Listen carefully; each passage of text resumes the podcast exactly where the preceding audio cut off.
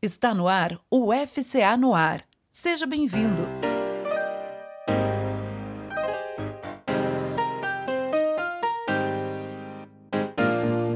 Eu sou Alexandre Calito e hoje batemos um papo com Fernando Campos, cofundador e CEO da ONG ecumênica Espaço Ser.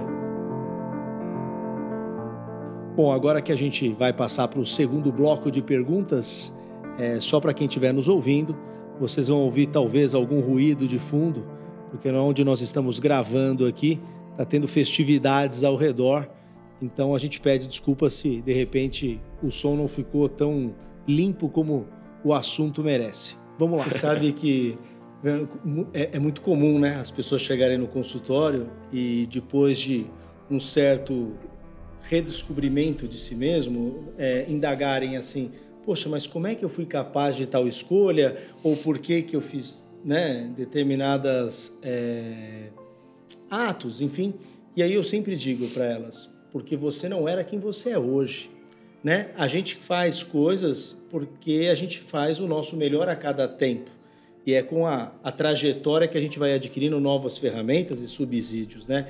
É, é, e sempre você... pode melhorar. Sempre. Essa é a grande sacada. Essa é a grande beleza. Essa é a grande sacada. Se você remontar, olha só, no oráculo de Delfos, ele já falava, os seres humanos conhecem a ti mesmo e conhecerás o universo. No, desculpa, no grande templo de Luxor, está escrito isso, ser humano, conheça a ti mesmo. Porque a grande sacada é interna. Né? E por isso que eu acho que é tão importante, se você pensar onde existem processos extremamente importantes, e você fala, poxa, mas quanta gente sofrendo, quanto remédio de controlado, cara, o que está acontecendo? A sociedade aparentemente está doente. E eu penso o seguinte, sabe, Alexandre, com todo respeito à psicologia, à psiquiatria, aos remédios, mas eu fico pensando, há algo que para fazer essa máquina voltar a funcionar e vibrar, ela tem que ser socialmente correta. O que eu quero dizer com isso? Ela tem que ser acessível às classes mais altas da população e às classes mais baixas que não tem nada. Ou seja, monetariamente, totalmente tendendo a zero. O que, que eu quero dizer com isso? E vou dar uma reflexão para vocês.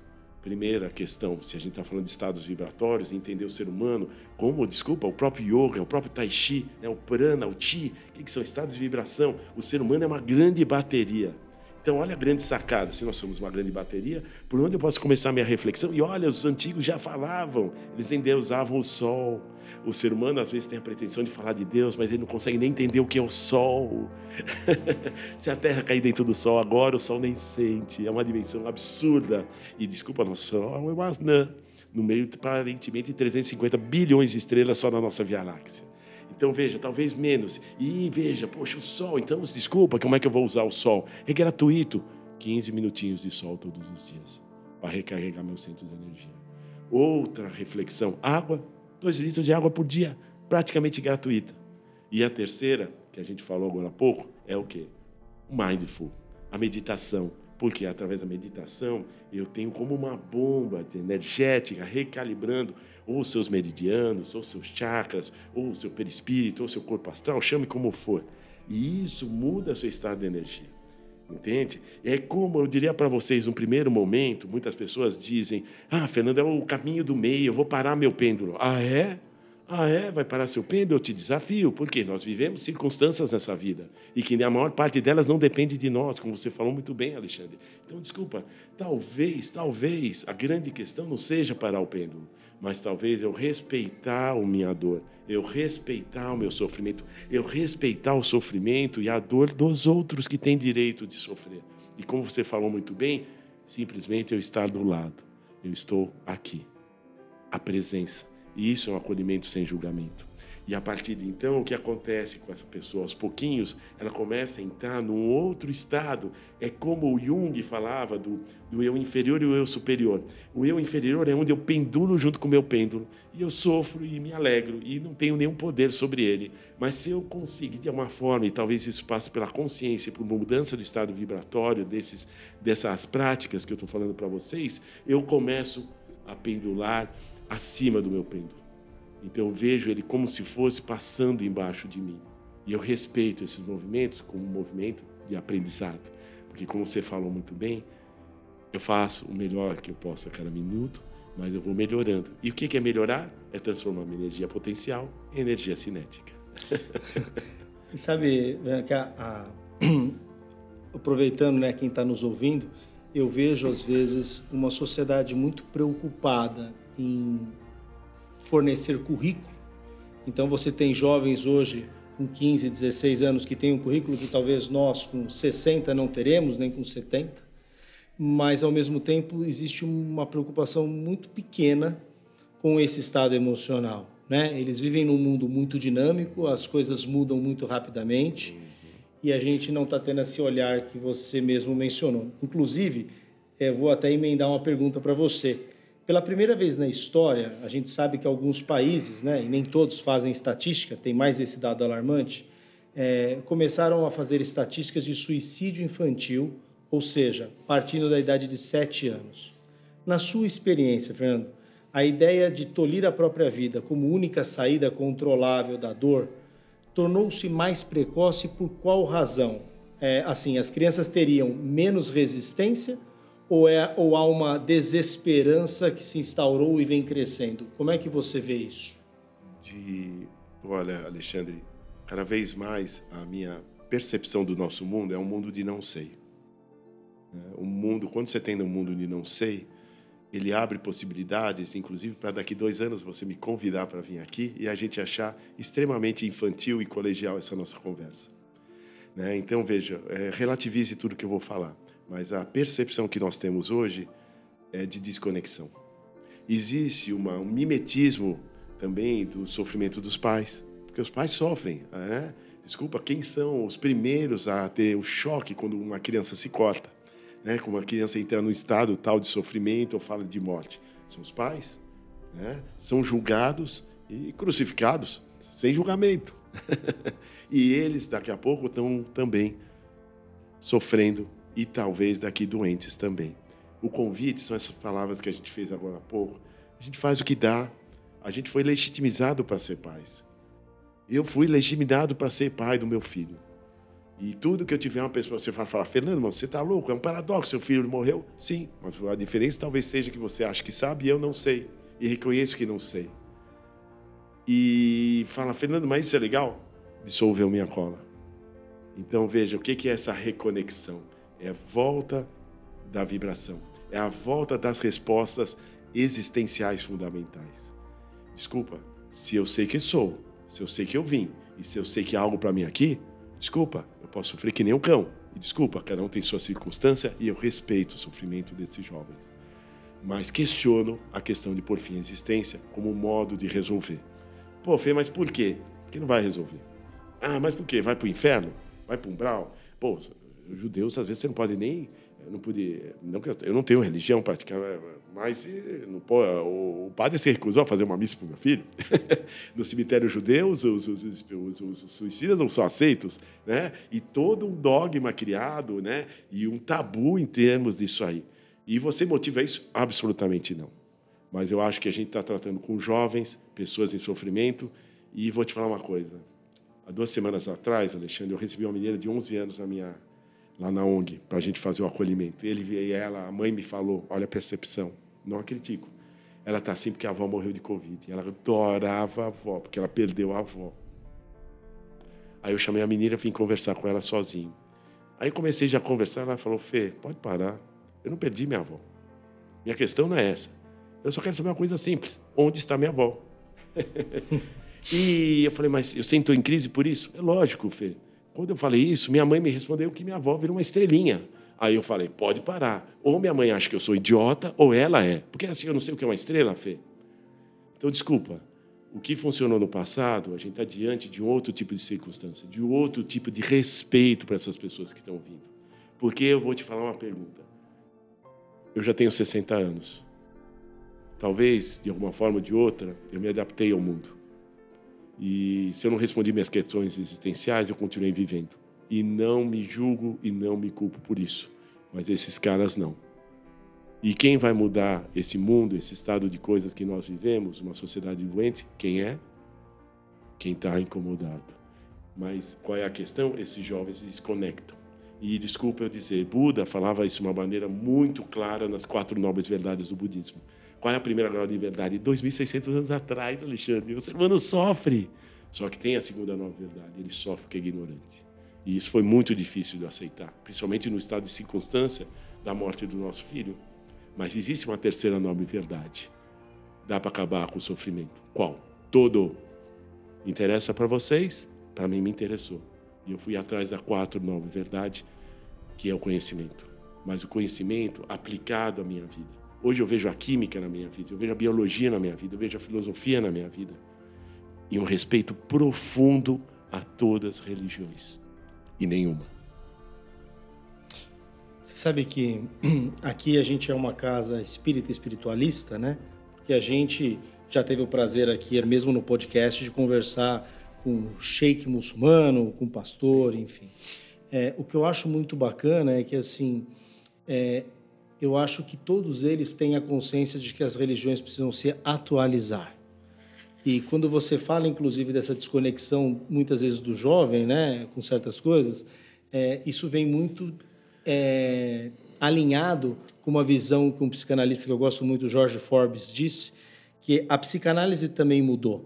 Se antigamente a gente estava focado nos traumas do passado, hoje a angústia maior é para onde a minha bússola está apontando. Eu estou meio desbussolado, eu não sei para onde vou esse jovem, né? Então, eu digo que assim, a gente trabalhar nos jovens também essa transcendência, esse lado energético, não é necessariamente religioso.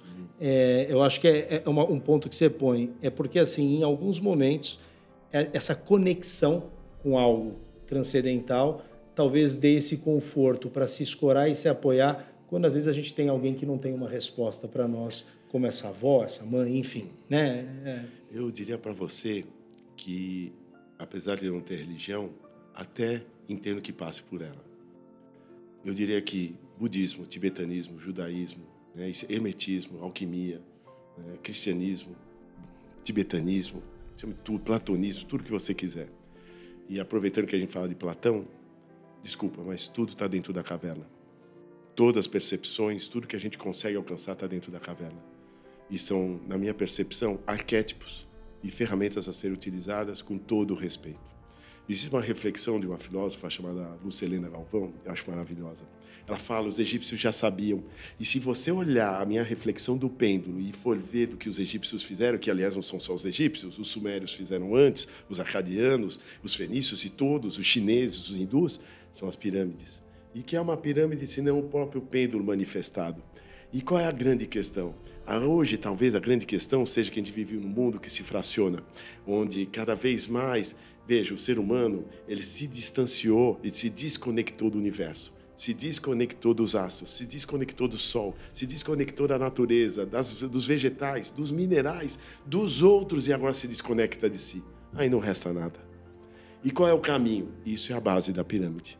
Então eu acho que existe o espiritismo e eu acho que existe o budismo porque eu estou na base da pirâmide.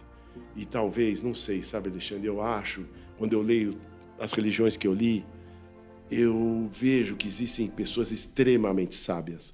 Alguns livros são escritos há 500 anos antes de Cristo, 700 anos de Cristo, no caso da Gênese, no caso dos livros do, do, do Torá ou do Bhagavad Gita, ou, o Bhagavad Gita é absurdo, ou do próprio Tao Te King, ou dos ensinamentos herméticos e Hermes, ou de Platão, você fala, cara, talvez a grande reflexão, ou da teosofia, a grande reflexão não seja, não sei, é, se repaginar.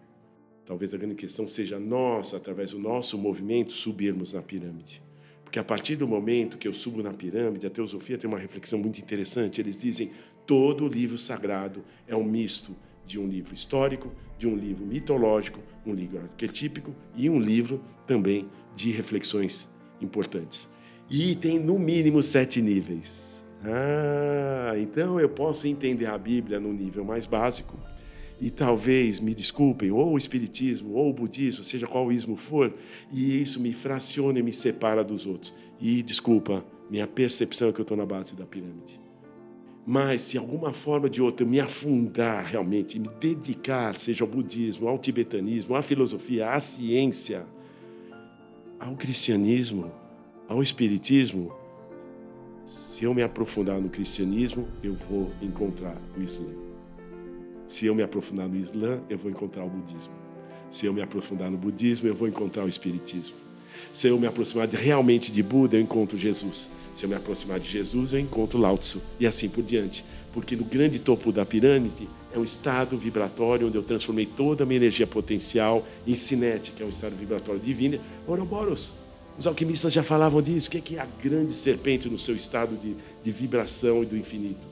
Esse é o propósito inicial. Os Vedas já falavam: o ser humano é divino. Jesus já falava isso, cara. Se vocês soubessem quem vocês são, você faz a mesma coisa que eu. Buda falava isso, oh, cara. Se você é a minha diferença, que eu sei que sou Buda e você não sabe que é. E assim por diante. Então, talvez seja o momento da gente repensar as nossas culpas e usar essa palavra que você usou, que é tão linda. Eu faço o melhor que eu posso a cada minuto. Eu perdoo as minhas trevas. Essas talvez sejam as primeiras trevas a serem perdoadas. E eu me lembro quando existe de uma maneira tão singela aquela reflexão havaiana do Ho'oponopono, que sei, quando eu olhei a primeira vez, falei, mas esses caras são muito primitivos, né? Mas se você resolve a usar, é estranhamente eficaz. eu gostei do estranhamente. É bem isso. FCA no ar. Uma visão espiritualista sobre a nossa existência. Eu diria para você, em poucas palavras, o que o ser humano precisa hoje, do ponto de vista da ciência, é o novo Newton. Desculpa, Newton, cara, ele com 22 anos, junto com Leibniz, bolou o cálculo diferencial integral. E desculpa, olha, quando a gente fala de religião, desculpa, grande respeito por Newton, hein? Ah, ele era alquimista. Calma lá. A grande impulsionador de Newton era a busca da unicidade. E ele era cristão. Onde chegou? Estamos nós aqui falando de Newton. Hã? E ele descobriu que a grande lei da atração, hoje, quando eu vejo a nossa sociedade falando da lei da atração, eu tenho vontade só de rir. Ah, você atrai o que vibra. E ah, é? Então, se você não consegue, é porque o quê? Porque você é culpado. Mas é de novo antropocentrismo, é de novo ponto ser humano no meio. E se eu for olhar a física, pessoal, vai olhar a lei da atração. A lei da atração tem, sim, a grande lei da atração universal da gravitação. E isso varia com a distância, varia com a massa, varia com o tempo, com o espaço, com a aceleração. Então pode parar, pode parar. Eu não atraio aparentemente só o que eu vibro. Talvez seja muito mais complexo e muito mais bonito. E se eu entender dessa forma e me aprimorar no conhecimento, eu dissolvo mais minha cola. Se eu dissolvo minha cola, eu sou livre. Eu sou livre para conversar com os cristãos, eu sou livre para falar com os muçulmanos, eu amo os tibetanos, eu amo os, os espíritas. E o espiritismo profundamente porque inexoravelmente eu vou encontrar a Umbanda, o Espiritismo e todas as reflexões filosóficas, religiosas, científicas no topo da pirâmide. Estou longe de lá, mas o que basta, veja, a teosofia tem uma frase muito linda. Eles falam: é, o ser humano está no caminho, sabe, Alexandre? E o caminho é sempre para cima, porque o caminho é uma escada. E a escada é feita de degraus. E aí vem o ponto. Nem só das virtudes dos seres humanos são feitos os nossos degraus. Então, volta à reflexão. Saber perdoar as minhas trevas. Porque, como você falou muito bem, poxa, Fê, você não sabe. Eu encontro jovens e falo, Fê, há anos que eu não durmo porque eu matei um passarinho. Eu falo, sim, você matou um passarinho, matei um passarinho. Desculpa, será que a gente pode reprogramar essa pergunta com algo que talvez faça mais sentido? Como assim? Desculpa, vamos sair do passado. Porque quando eu vivo no passado, eu abro um vácuo e eu me esvazio. Se eu viver no futuro, eu crio um vácuo, eu me esvazio. E se eu viver no presente consciente, que é o que o yoga faz através do pranayama, o tai chi, todas essas práticas do reiki e tudo mais, a grande pergunta seria: hoje você mataria um passarinho? E se a resposta for jamais, então tudo valeu a pena. A grande pergunta, Alexandre, não é se eu cortei a sua cabeça em 1420, porque você era um, um capitão do exército mongol e eu era um soldado do Império Chinês. A grande sacada é que hoje eu estou com você, eu não vejo espada, eu não mato ninguém, eu não tenho mais necessidade de viver essa experiência. Não, e você fala uma coisa que eu acho que dá para a gente ampliar até para a sociedade, porque, na verdade, a gente ouve discursos muito presos ao passado, discursos que isso aconteceu, aquilo aconteceu, ou do que vai ser a incerteza do futuro, e a gente para e esquece de que no presente nós estamos vivendo hoje o momento de maior paz que já houve na história da humanidade. Nós, em meados da Segunda Guerra Mundial, éramos 3 bilhões, somos 7 bilhões, Sim. mesmo tendo menos filhos. Sim. Ou seja, tudo isso foi possível e a gente às vezes não valoriza, né? E se É, isso não é conexão do ser humano dentro de um espaço e de um universo, eu não sei do que é. Realmente não sei o que é. E diria para você que a grande questão é, de novo, viver o presente. O que vai me permitir ir tranquilo embora dessa, dessa nossa conversa tão legal é, não é quando eu estiver no caminho para casa. Mas antes de eu vir aqui, eu determinei algumas coisas na minha vida. Eu coloquei minha intenção. Eu coloquei minha intenção que eu vou colocar o melhor que eu tenho para vocês. Relativamente melhor. Porque pode melhorar e vai melhorar. E você entendeu a diferença? Eu estou aqui agora, eu não estou lá. E Perfeito. quando eu estiver lá, eu estou lá, não estou aqui. Entendeu? Então, essa talvez seja uma reflexão importante. Então, veja, eu não duvido, eu não satirizo, mas acho estranha a quantidade de faraós do Egito que existem em vidas passadas. Né? Quantidade de nobres e reis e rainhas. Me parece que dentro de reflexões energéticas, as coisas não são tão simples como a gente imagina. A gente não é tão supra-sumo do desenvolvimento do universo, tá? Porque parece que a nossa Terra, é, dentro da forma de vida que a gente vive, dentro dessa densidade, é a única dentro do sistema solar. E olha o paradoxo, eu posso considerar isso um privilégio, ou posso considerar isso como Você não. sabe- você sabe que para a gente até descontrair quem estiver nos ouvindo agora, eu, eu, eu sempre brinco que assim, é, o religioso ou espírito, espiritualista que faz regressão, ele sempre volta com o discurso dizendo assim: eu fui rei, eu fui rainha, eu fui isso. E aí eu brinco que talvez eu tenha sido o único plebeu nessa história, porque não sobrou vaga para as outras É, Eu funções. diria que os indianos falam muito da roda de Sansara. Eu, sinceramente, não volto, não tenho a mínima pretensão, porque acho que não sei e respeito as regras do jogo. E diria que ser rei em épocas de profunda guerra, veja, Segunda Guerra, Primeira Guerra, as guerras dos 100 anos, guerras dos egípcios, hititas e sunitas, e os hebreus, e é guerra, guerra e guerra. Verdade. Então, ser um rei, recomendo fortemente muitos e muitos Ho'oponoponos. Fernando, a gente já está indo para a fase final aqui do nosso bate-papo, né? E para quem está hoje nos ouvindo e muitas vezes pais, mães, enfim, é, que estão em dúvida, né, de saber se o filho às vezes está num quadro depressivo, por exemplo, é, você poderia falar alguma coisa de como a gente pode reconhecer essa tristeza interna que muitas vezes é oculta, né? Porque ele pode ser, como a gente falou no começo da conversa, um depressivo funcional. Então ninguém nota muitas vezes isso. Como notar? Sim. Quais são os detalhes que a gente pode Como, observar? aliás, foi no caso do nosso filho. Ele- a gente acordou seis horas da manhã no dia que ele faleceu. E ele estava trocado com a roupa da escola para fazer prova. Né? Então, existe isso sim. Eu diria que a primeira grande questão é não se culpabilize. A gente se você eh, vive a vida que dá para viver, né? Agora, quais são os pontos de atenção? Poxa, está um pouco calor e o jovem está com roupas, né, blusas de frio, talvez ele esteja escondendo alguma coisa. Os cortes, né, os cortes nas alturas dos pulsos, nas virilhas, nos pescoços, eles tentam esconder. As fotos do Instagram ou da rede social, a questão do, de palavras do tipo eu não sirvo para nada, eu sou um fracasso, são palavras extremamente poderosas. Né? Lembra, extremamente poderosas de desconexão. E algo mais que pode ser visto seria eh, se começa o isolamento, ficar muito no quarto, muito sozinho, eh, começa a entrar nesse estado que não consegue se movimentar. Veja a palavra, ele não consegue. Né? E eu diria para vocês uma reflexão só. Se o seu filho estiver no quarto, deitado, quieto e não consegue se levantar, veja, não consegue se levantar, talvez, talvez não seja a melhor escolha é, falar para ele, pô, levanta daí, vamos lá, pô, você é um cara tão bonito, você é tão inteligente, eu te amo tanto. Tem jovens na África morrendo de fome.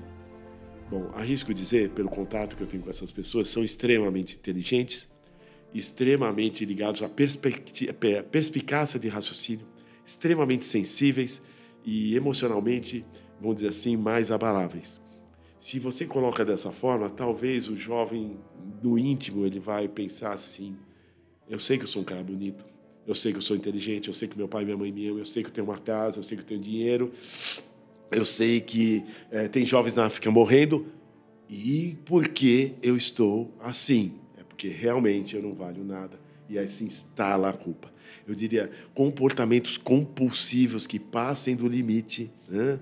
Entendeu? Isso são pontos de extrema atenção. E tem algo, Alexandre, se você permitir, claro. e se meu filho já está com acompanhamento psicológico, psiquiátrico, puxa vida, feia, ele entra numa crise. Crise, tudo mudou. A palavra de ordem é proteção. Entrou em crise, proteção. Fechar janelas, né? tirar todos os objetos cortantes. Se ele não aceitar, né? você não vai reter o jovem, mas deixa ele se acalmando. Se não conseguir chamar, chama o SAMU, chama o vizinho, né? É proteção a palavra de ordem. E veja, não se culpe.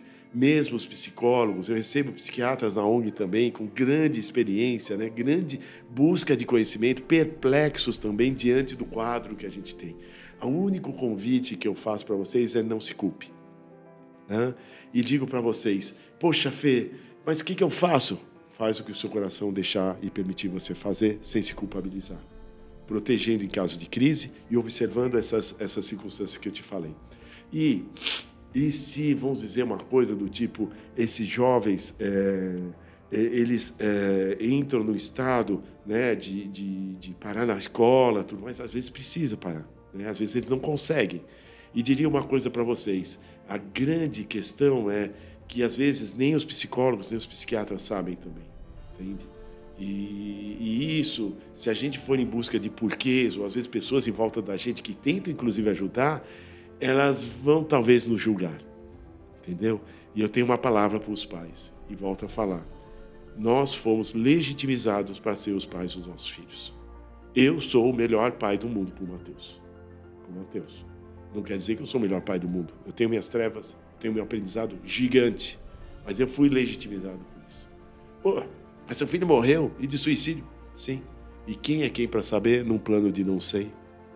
Eu vou até emendar a sua resposta, lembrando do Hermínio Miranda, é, que traz num livro Nossos Filhos São Espíritos, o próprio título já diz, que às vezes a gente se esquece que, como você disse várias vezes, fez menção aqui, somos todos únicos, com os nossos problemas, com as nossas sombras, com as nossas histórias, principalmente reencarnatórias, para quem crê nisso, então, a gente também tem que ver o ser com toda essa amplitude que ele tem. Né? E não achar que por uma falha que você tem outros filhos, pelo que você falou, Sim, e veja, cada um vivencia a realidade de uma forma diferente. Né? O que eu gostaria até de deixar aqui, porque a gente recebe muitas crianças aqui, a gente não era habitual isso, Fernando, mas no último ano nós recebemos sete crianças em estados complicados, como o que você descreveu aqui, e o que eu digo para quem estiver nos ouvindo é assim: peça ajuda. Hum. Eu não sei o que fazer, busque, vá na ONG do Fernando, vá no centro, fale com o padre, com o pastor, com o vizinho. Busque o psicólogo, fale com o psiquiatra, se for o caso. É, não, a gente não precisa escolher ferramentas, use todas. Leve no psiquiatra se houver uma medicação que possa ajudar, leve no Sim. psicólogo, no psicanalista para trabalhar, leve numa atividade, esteja presente, enfim. Isso é importante, né, Fernando? A gente entender que a gente tem que buscar ajuda. Você vê, Alexandre, e a gente voltando nessa questão do suicídio, puxa vida, e por que, que possivelmente o suicídio não resolve? Eu arrisco dizer, dentro da mesma da relatividade que a gente reflete, por que, que ele não resolve? Porque, na verdade, até biologicamente falando, nós somos trilhões de células é, programadas para procriação e reprodução. E a gente só consegue driblar esses sistemas através do sofrimento, um sofrimento atroz.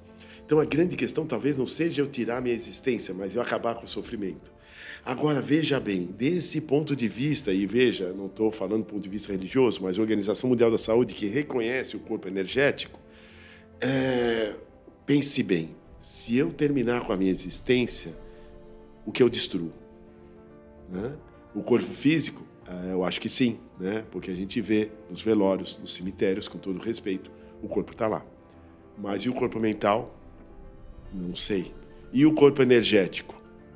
Ah, olha pessoal, eu tenho uma outra lei da ciência e da física que diz simplesmente a lei da conservação da energia também.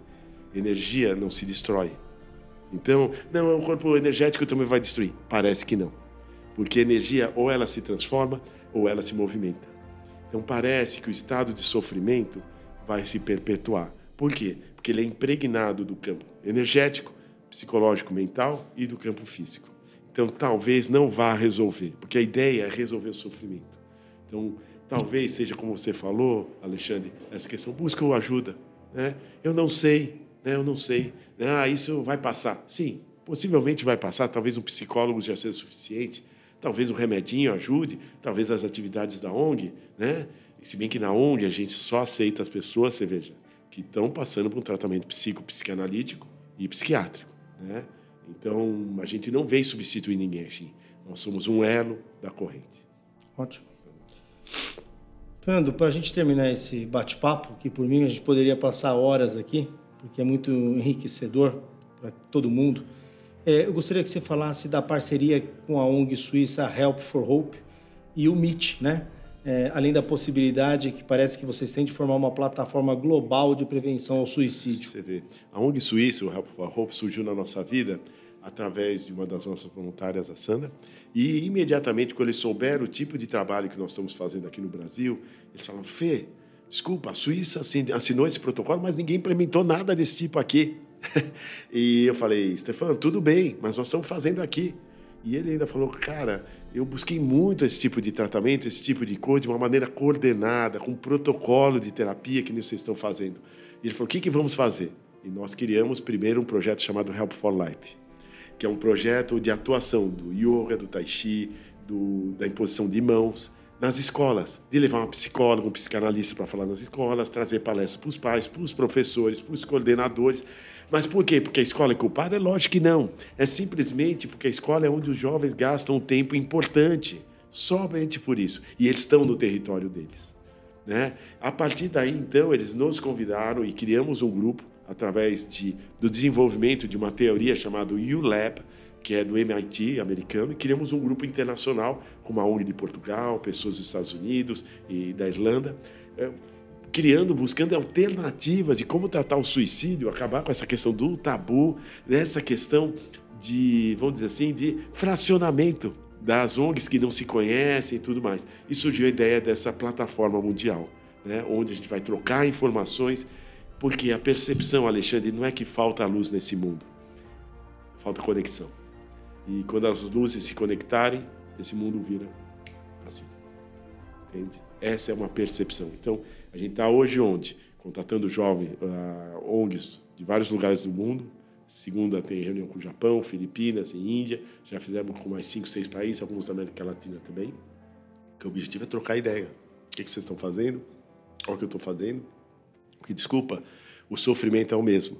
Nós, na ONG, já atendemos jovens da Alemanha, dos Estados Unidos, da França, da África. Desculpa, o ser humano é o mesmo. Né? Quando você, ah, não, mas o país é de terceiro mundo, não, mas ele é rico, não, ele é pobre, não, ele é negro, ele é branco. Fracionou, cuidado, estamos indo para a base da pirâmide. Quando a gente tem uma percepção de unidade, então, se eu não respeitar o espiritismo, atenção. Se eu não compreendo algo, algo do cristianismo, atenção. Talvez seja importante eu reler, eu reaprender, ouvir o que faz sentido, porque tem vários níveis de entendimento. Aliás, como a ciência também. Né? E hoje, se você for ver, a ciência, através da mecânica quântica, ela se apresenta com uma reflexão até do, da teoria do campo unificado de Einstein, cara, que é praticamente o que os hermetistas e os alquimistas, né? o, a, a cultura greco-egípcia, já tinha de que uma infinita mente vivente, uma intenção.